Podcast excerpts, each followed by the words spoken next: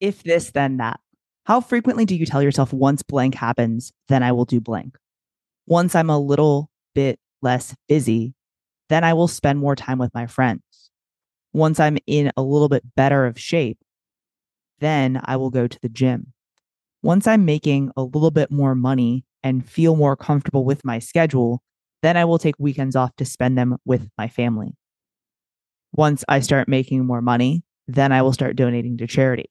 Once I start making more money, then I will start saving more money. I have said probably every single one of those phrases more than once, probably a thousand times. And my coach called me out on this in a recent coaching call. We were talking about the things and goals that we want to accomplish in 2024, and then the longer term vision, the three and the five year vision, where I want to be in 2027 and 2029. I had some wild goals, but the initial starting point wasn't happening today. So, an example would be say I wanted to give $100,000 to charity per year by 2029 in five years. Well, what am I giving right now? It's hard to go from a few hundred dollars or thousand dollars here or there to a hundred thousand dollars in five years just outright. Going from zero to 100K just doesn't make sense. He basically said to me that I need to start doing things now and then scaling them more as I am ready or as I have more time or as I have more money. A graduated stepping stone to the major or big goal. So I recently listened to an Ed Mylett podcast where he talked about building wealth in 2024 and it was absolutely awesome for a mindset around money and a mindset around savings and a mindset around building wealth. It was an it was an awesome pod. I'll link it in the show notes of this podcast. But basically one of the things that he focused on was that we need to save money even when it is difficult. Whether you have a minimum wage job or you're making six figures or you have a seven figure revenue business, you should be setting aside money for savings. You should be setting aside specific money for investments. And you definitely need to be setting aside money for taxes, especially in the real estate world. It's easy to say that when you're making a lot of money. I mean, Ed Mylett is loaded, right?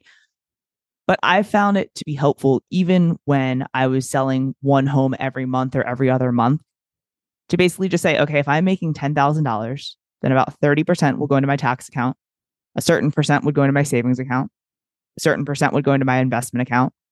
A certain percent would go into my personal account, so on and so forth.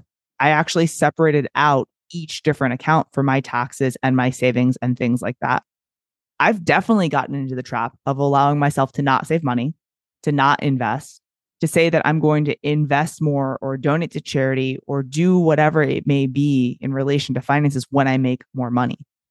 But my focus for 2024 and obviously beyond is to just continue to scale my efforts. If I have goals that I want to reach in 2029, I need to start today, even if it is a very small step, even if it is just a few dollars of savings extra per year, a few more dollars to charity, donating my time to volunteer work or things like that. I'm no longer going to wait until blank happens for me to do the things that I should be doing now. So, my question to you is what are the things that you're putting off in your life or the things that you say you will do once you achieve more or have more that you could take action on today? Happy Monday. Let's go crush the week.